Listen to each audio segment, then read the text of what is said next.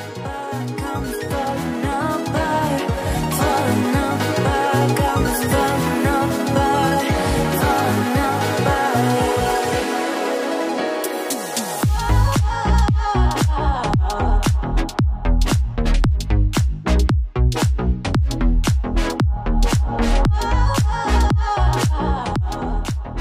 ¿qué tal amigos? Sean todos bienvenidos a un episodio más aquí en LPMX. Su servidor Charlie les da la más cordial bienvenida en este viernes ya 9 de febrero. Qué rápido se está yendo el año. Y bueno, para continuar con todas estas historias que tenemos para ustedes después de 6 eh, años pues se encuentra conmigo el investigador de historias de la historia, este histórico, historiador, historiador, historias, histórico, historiador, historicista, el señor Alejandro del Cábano.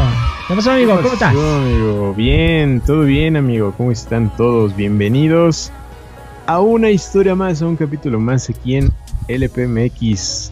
Eh, gracias, como siempre les decimos, por haberle picado al play en este capítulo, en esta nueva historia que promete, promete bastante. ¿eh? Y, debo decir que ha tenido un rato que no había historias de la historia. Ya la habíamos medio dejado, creo que desde septiembre, güey, no había, no había algo de, de historias de la historia. Y hoy regresamos con una que es, yo creo, de lo más eh, reconocido y que tomó nueva relevancia gracias a un personaje, un personaje que dicen desaparecieron porque sabía de más, ¿no? Ahí dicen. Sí, ¿eh? Bueno, pues yo digo que... Bueno, ahorita digo. ya saben dilo, dónde... Dilo, dilo. no, no, no, ahorita que platiquemos del tema. ya saben dónde encontrarnos en todas las eh, plataformas de podcast en las cuales nos encontramos, que son varias, pero las principales pues es iBooks, eh, perdónenme, Spotify, Spotify y um, Amazon Music, ahí estamos. Em, básicamente ahí está todo nuestro contenido y si te interesa o no te gusta tener este tipo de plataformas, pues también estamos en el YouTube. Hay gente que escucha música en el YouTube. Entonces también ahí están. Eh, todos los episodios de la última temporada, básicamente. En YouTube, sí. ¿no? Casi, casi porque hay episodios perdidos. Eh, eh, ¿En YouTube? No, en YouTube. Ah, bueno, uno. uno que pasó un detalle. Pero bueno. Y pues, Detalles también, de, estamos. De la producción. Pero no pasa nada, no pasa nada. síganos, en las redes, ¿no? ¿Qué? También estamos en las redes en las redes, sí, en Facebook, en Instagram, en el TikTok, en ¿dónde más? Creo que ya. Este, bueno, ahí síganos, ahí vamos publicando los, los episodios, sobre todo creo que ya más que nada en Instagram, ¿no? Por ahí, TikTok. Sí. Cuando ay, ya, ya mero viene el mejor de enero, no desesperen.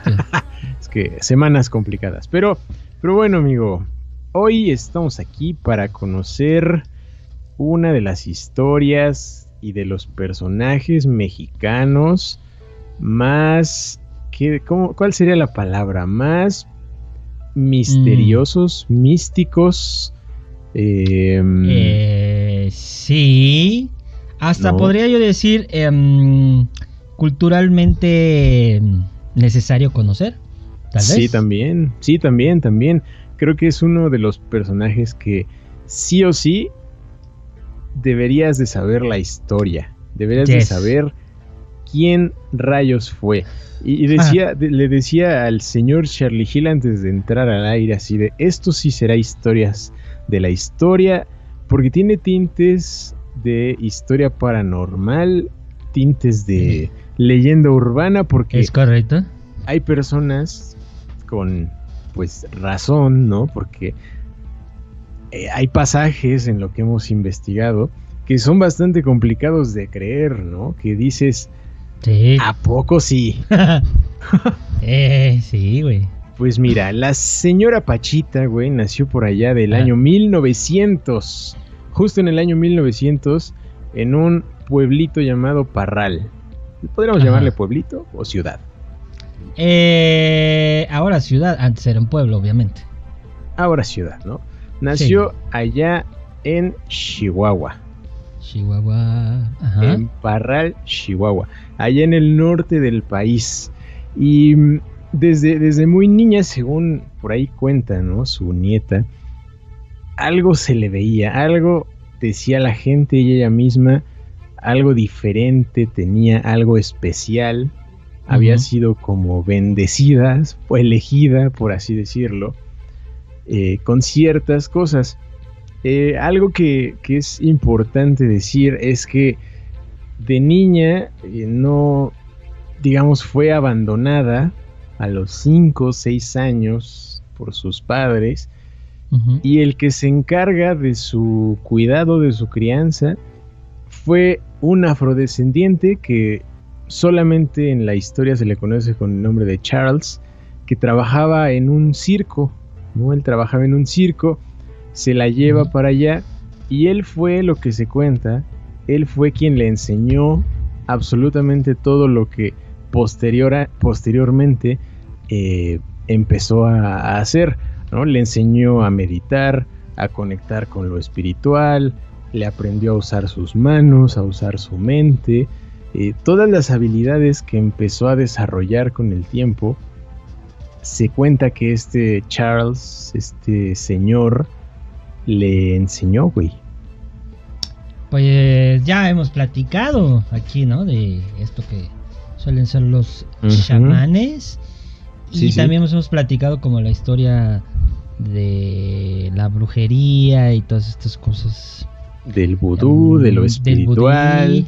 y es que justo tenía mucha influencia al ser un descendiente de africanos, pues tenía toda esta todo este aprendizaje de allá, ¿no? Del continente africano que, que es muy conocido por tener este tipo de curanderos, ¿no? De tipo de, de chamanes que quizá en muchas partes del mundo se les conoce de otras maneras, ¿no? Pero, pero por allá, ¿no? Los curanderos, los médicos brujos, ¿no? Por ahí les suenan, que hemos visto igual en películas y libros, ¿no?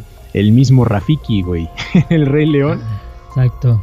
¿No? Eh, es, es un personaje que traía toda esta historia detrás de. Y Pachita que, yo no sabía su nombre hasta ahora que estoy investigando, llamada Bárbara Guerrero, fue la que aprendió todo y empezó a hacer este tipo de, de cosas. De, digamos, sanación, ¿no? Porque sanación.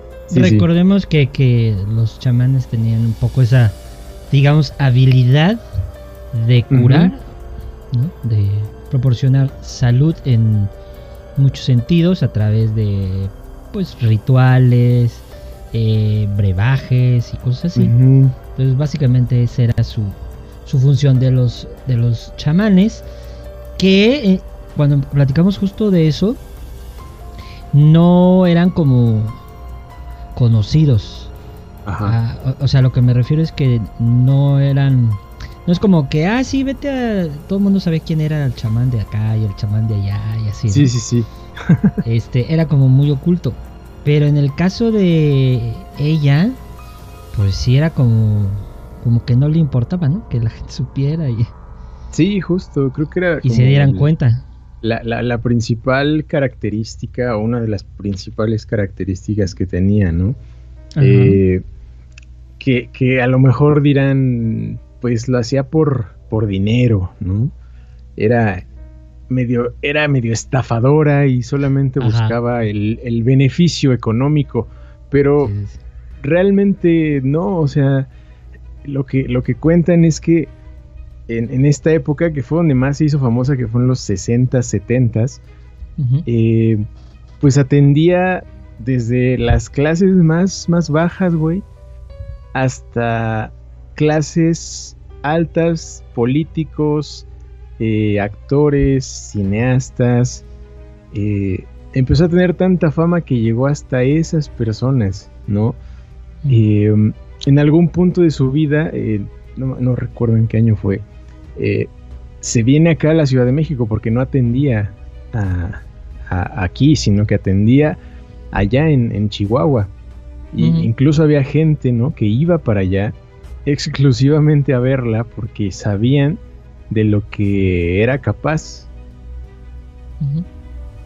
Sí, sí, o sea, tenía ya tenía un reconocimiento, no era una desconocida. Sobre todo por mm. lo que empezaba a hacer, ¿no? Sí, sí, sí. Que, que justo eso es donde mucha gente dice, ¿a poco? ¿A poco sí? ¿No? ¿A poco sí de verdad conseguía hacer eso? Porque eh, ahí se hizo más o menos famoso, ¿no? El término de eh, operaciones o cirugías psíquicas, ¿no? Por así decirlo. Porque lo que se cuenta de, Pachita es que ella hacía operaciones sin necesidad de anestesia, sin conocimientos de medicina, que únicamente ocupaba un, cuchillo de esos como de monte, güey, ¿no? De esos medio grandes y sus manos. Era todas las herramientas que ocupaba para hacer este tipo de procedimientos. Eh, obviamente sí, o sea, hacía como cosas más sencillas, ¿no? Como curar una, gripe, curar eh, algún dolor de estómago, por ejemplo, ¿no? Y en esas ocasiones, eh, y fue también algo que, que aprendió en esa época con Charles, fue a utilizar la medicina eh, herbal, a usar, a usar todos este, este, este tipo de sustancias y elementos y mezclarlos y hacer lo que fuera necesario para aliviar ¿no? a la persona. No, no necesariamente hacía este tipo de procedimientos tan complejos, que fue, creo yo, ¿no? por lo que se hizo más famosa. Eh, sí, en parte, ¿no? Y pues como dices, no era solamente... Es que hay... En este medio de las curanderas y demás, existen procesos y métodos de cirugía y de... Pues sí, se le puede llamar cirugía, sin que te abran. Es que no sé cómo explicarlo, pero tiene que ver con cuestiones más energéticas. Yes. Y, me, y mentales también, obviamente, ¿verdad? La, sí, sí, sí. mental. Pero sí de, de, esta parte de energía que con yo por mi parte, repito, ya lo he dicho muchas veces, yo sí creo y como he visto y como sé, también de mi experiencia, pues sí se pueden curar y sí hay como operaciones como de este tipo. Entonces, mm al final de cuentas, creo que una, una de las cosas que tenía ella era eso, pero no también la otra parte que sí está más cabrona. O sea, ya la, que ya no es como, digamos, lo normal, güey. Sí, sí, sí. Y ahí sí ya empieza a mí a sacarme, pues, de pedo porque nos, o sea, no sé qué pensar. Bueno, sí sé qué pensar, pero, pues está cabrón. Sí, ¿qué piensas, güey? Dilo, dilo así. O sea, porque porque una, creo que una de las más sonadas y más famosas operaciones o procedimientos que se hicieron fue cuando eh, hizo un trasplante de corteza cerebral en una, en una niña, güey. Eh. Esta, esta niña había sido previamente operada, ya la habían operado doctores normales, tradicionales, mm. pero eh, le, jodieron, le, dio un derrame, ¿no? Un derrame cerebral, me parece, eh, porque le, pusieron demasiada anestesia y, le jodieron, ¿no? Entonces la niña pues quedó mal, ¿no? Quedó bastante mal. Eh, se acercaron con ella, con, con Pachita, para ver si ella podía hacer algo por esta niña para pues que recuperara el, cómo era.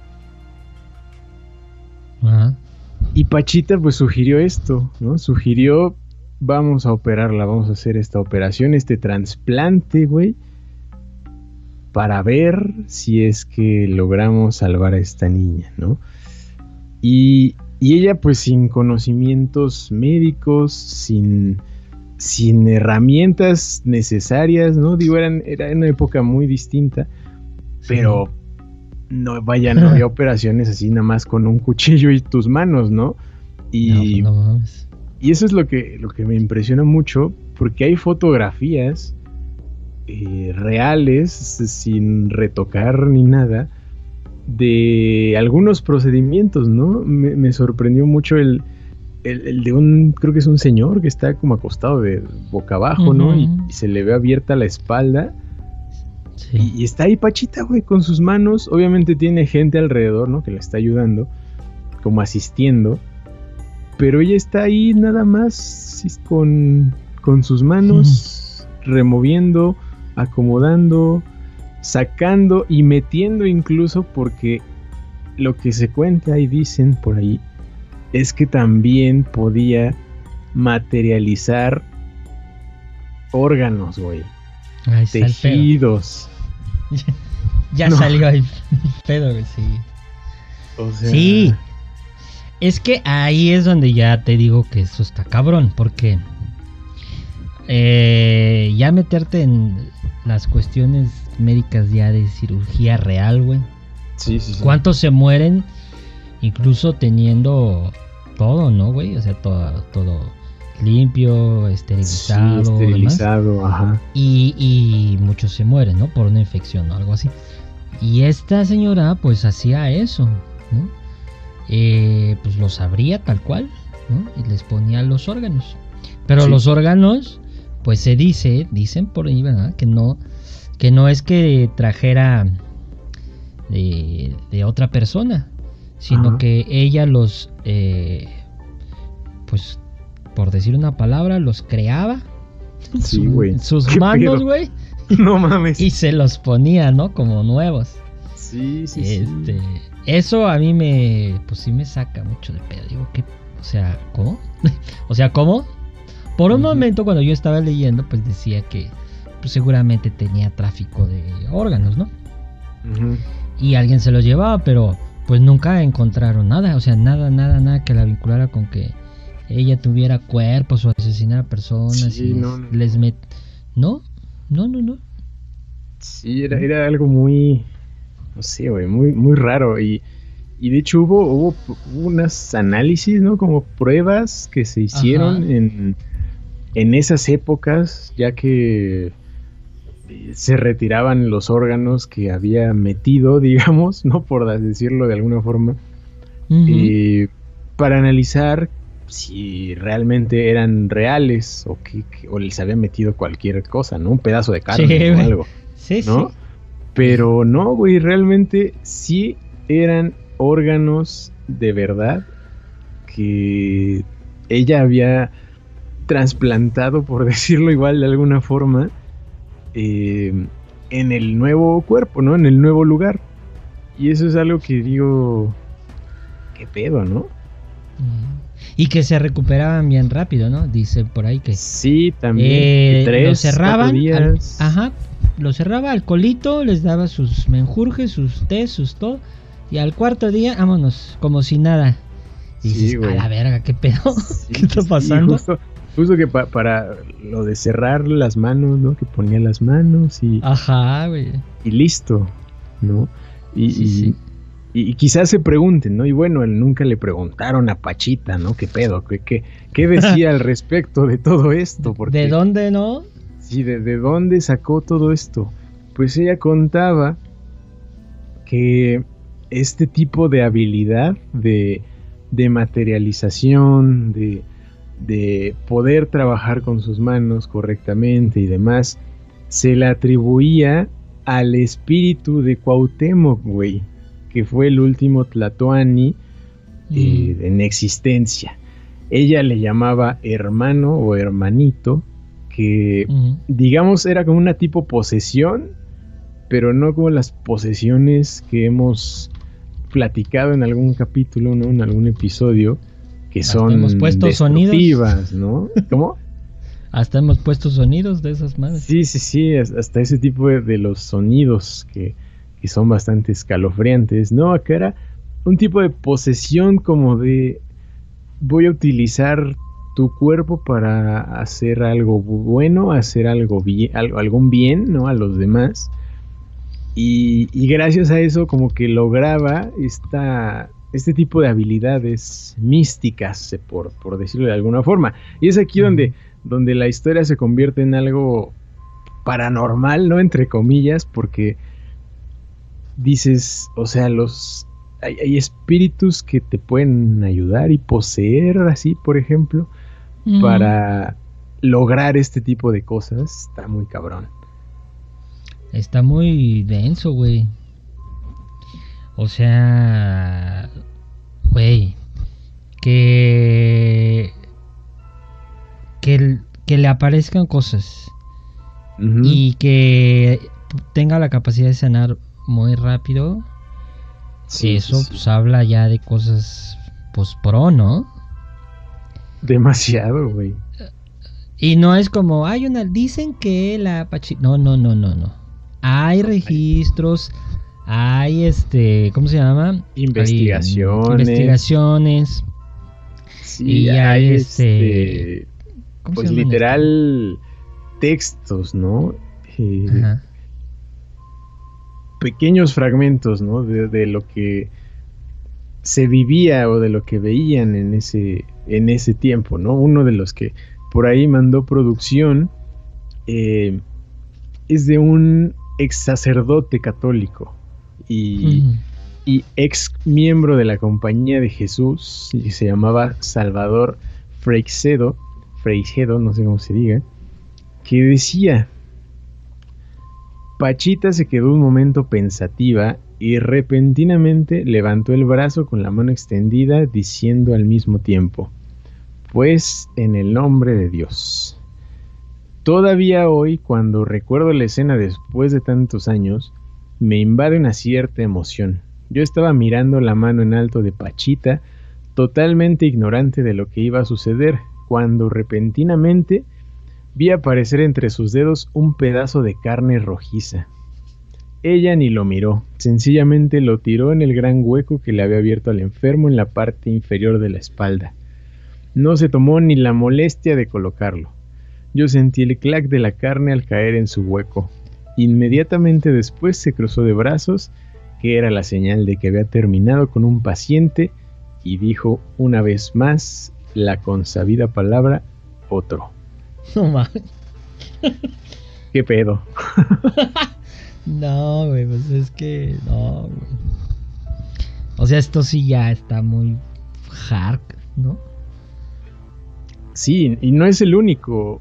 Hay otro eh, personaje que igual es eh, muy famoso y conocido, el, el señor Alejandro Jodorowsky, eh, que también fue un, digamos, cliente visitador frecuente, eh, no solo con él, sino en sus investigaciones, ¿no? Se acercaba a ver los procedimientos, a estar con ella. Creo que en algún, en algún video estaba platicando uno de sus hijos, ¿no? Que, que vivía muy cerca de donde ellos vivían, en la Roma. Entonces, eh, que era pues fácil ir y acercarse y ver qué pedo, ¿no? ¿Qué estaba pasando? Eh, y Jodorowsky se encargó de investigar y estar como muy al tanto de los de lo que sucedía. Hizo muchos muchos registros e incluso incluso libros, ¿no? Que donde contó este tipo de, de experiencias. Eh, en una dice, de pie a su lado, yo la vi hundir el dedo casi por completo en el ojo de un ciego. La veía cambiar el corazón a un paciente al que parecía abrirle el pecho con las manos, haciendo correr la sangre. Pachita me obligaba a meter la mano en la herida, yo palpaba la carne desgarrada y retiraba los dedos ensangrentados. De un tarro de vidrio que tenía al lado, le pasaba un corazón llegado de no se sabía de dónde, del depósito del hospital, ella procedía a implantar en el cuerpo del enfermo de forma mágica. Nada más colocado sobre el pecho, el corazón desaparecía bruscamente como aspirado por el cuerpo del paciente. Este fenómeno de aspiración era común a todos sus implantes. Pachita tomaba un trozo de intestino, lo colocaba sobre el operado y en ese mismo instante desaparecía en su interior. La vi abrir una cabeza y meter las manos. Podía sentir el olor de los huesos chamuscados. Oía ruido de líquido. La operación no estaba exenta de violencia y constituía un espectáculo bastante crudo. A la mexicana, pero al mismo tiempo, Pachita mostraba una dulzura extraordinaria, güey. no, güey. O sea, eso me suena como a carnicero, güey. Sí, e, es que. Es que no mames. Esa es justo esta, estos relatos, esta parte, es la que digo. ¿Qué pedo? ¿No? Y, es que, y es que no era solo una persona, sino varios relatos, varios, no solo que lo presenciaron, sino que fueron sus pacientes, ¿no? Exacto. Sí, testimonios. O sea, hay mucho testimonio, no es como Justo, que, todos estos testimonios. Yo conozco la fulana, no, no, no, son testimonios de personas que dicen que, que lo que estuvieron viendo ahí. Y eso está cabrón, güey.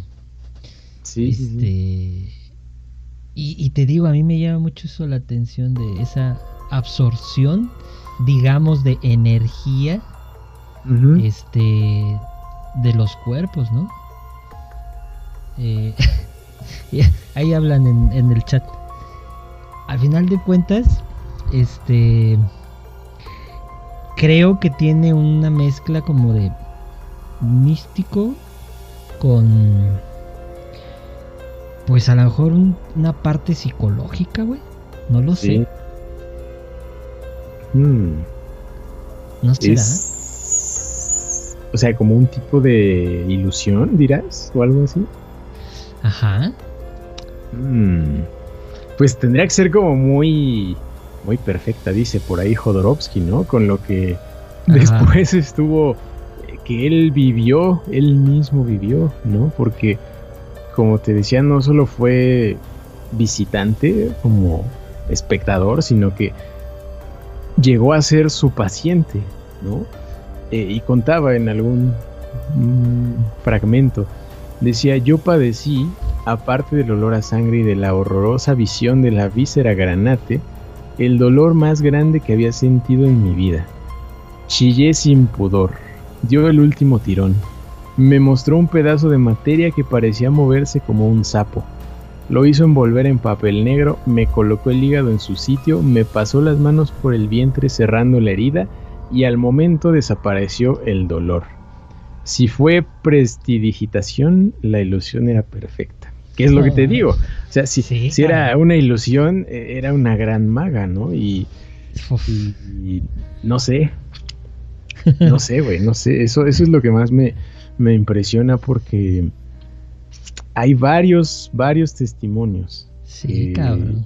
Que me hacen decir, yo creo que sí pasó. Y, uno de los que más, más, más, más me, me, hace como confiar, como creer, güey, es el de Jacobo Greenberg, que es el personaje que les decíamos al inicio, que posiblemente lo que cuentan desaparecieron porque sabía de más. Hmm. Bueno, eso, eso podemos eh, platicarlo, ¿no? Eh, dice, dice Liz, que qué lástima que Pachito ya no anda por estos rumbos porque pues le urge una rodilla, ¿no? a mí, a mí un tobillo, no estaría mal que, me hiciera un, trasplante, güey. Nuevo, estómago, gracias, Pachita. Ándale. Este, está, está cabrón. Está cabrón, güey. Y ahí te va, ya para cerrar este pequeño fragmento, güey que eh, se obtuvo, sí se obtuvo, de el libro, de uno de los libros de Jacobo Greenberg, que se llama Los chamanes de México. Y decía, lo que veía en casa de Pachita desafiaba en un grado tan fundamental mis concepciones acerca del cuerpo y su importancia que después de la primera sesión de operaciones salí a la calle sintiéndome un espíritu y viviendo mi cuerpo como una especie de vehículo. Las notas después de esta sesión reflejaban ese estado de ánimo. Mi cuerpo, mi cuerpo es solo un instrumento, me dije a la salida de la casa de Pachita. El mercado con las flores brillaba en esa madrugada y yo me sentía unido con todo. Mi cuerpo no me pertenece, mi cuerpo es un instrumento. El espíritu se mueve. En esa primera sesión de operaciones yo había visto cómo una mujer se aproximó a Pachita para acostarse en una cama improvisada hecha de tablas semirrotas y allí en medio de todos un cuchillo de monte se introdujo en su vientre para sacar un tumor y trasplantar algún órgano interno. Esa mujer, la primera persona que vi operar, me dejó una huella indeleble. Recuerdo que a punto de desmayarme tras ver la operación, algo en mí decidió proseguir y tomar todo con naturalidad y fuerza. ¿Qué fue y cómo logré no gritar de horror o salir corriendo de allí? No lo sé. Lo cierto es que a partir de cierto instante me sentí como en mi casa y lo único que deseaba era ayudar y aprender. Güey, es que es eso que te digo. Eh, es que no me creen, amigos, no me creen. La energía es poderosísima, como no tienen una idea. O sea, o sea, puede cambiar tu vida directamente, ¿no? En muchos sentidos, güey. Sí, sí. Eh, y no es algo que yo esté inventando. Hay gente que eh, tiene enfermedades terminales y a través de eso se, se sienten mucho mejor y hay gente que cuando dice, pues ya, o sea, no me importa, ya me quiero empiezan a decaer, pero rápidamente. Entonces la, energía y cómo manejas tú todo eso, güey, pues es, es, vital. Así es. Y, y, y ella sabía manipular la energía de tal manera que, pues, puede que, o sea, físicamente entre lo físico y lo paranormal haya algo que es lo que veían. Es correcto, y, y, lo que la gente veía era esa, digamos, esa mutualidad donde existen los dos planos, por decirlo así. Como el resultado, ¿no? ajá, y por eso veían que desaparecía lo, lo, físico, ajá, lo físico y lo no físico, y eso es todo lo que la gente alcanza a percibir y a lo mejor ella pues percibía otras cosas, güey. Entonces, yo pienso, ya cerrando, eh, que no creo que sea la única, pero sí la más conocida. ¿eh? sí, claro. sí. por supuesto. Sí, sí, sí, totalmente. Pero fíjate, y yo te voy a decir por qué creo que ya no hay. Porque en la otra historia que les contemos, ahí van a saber.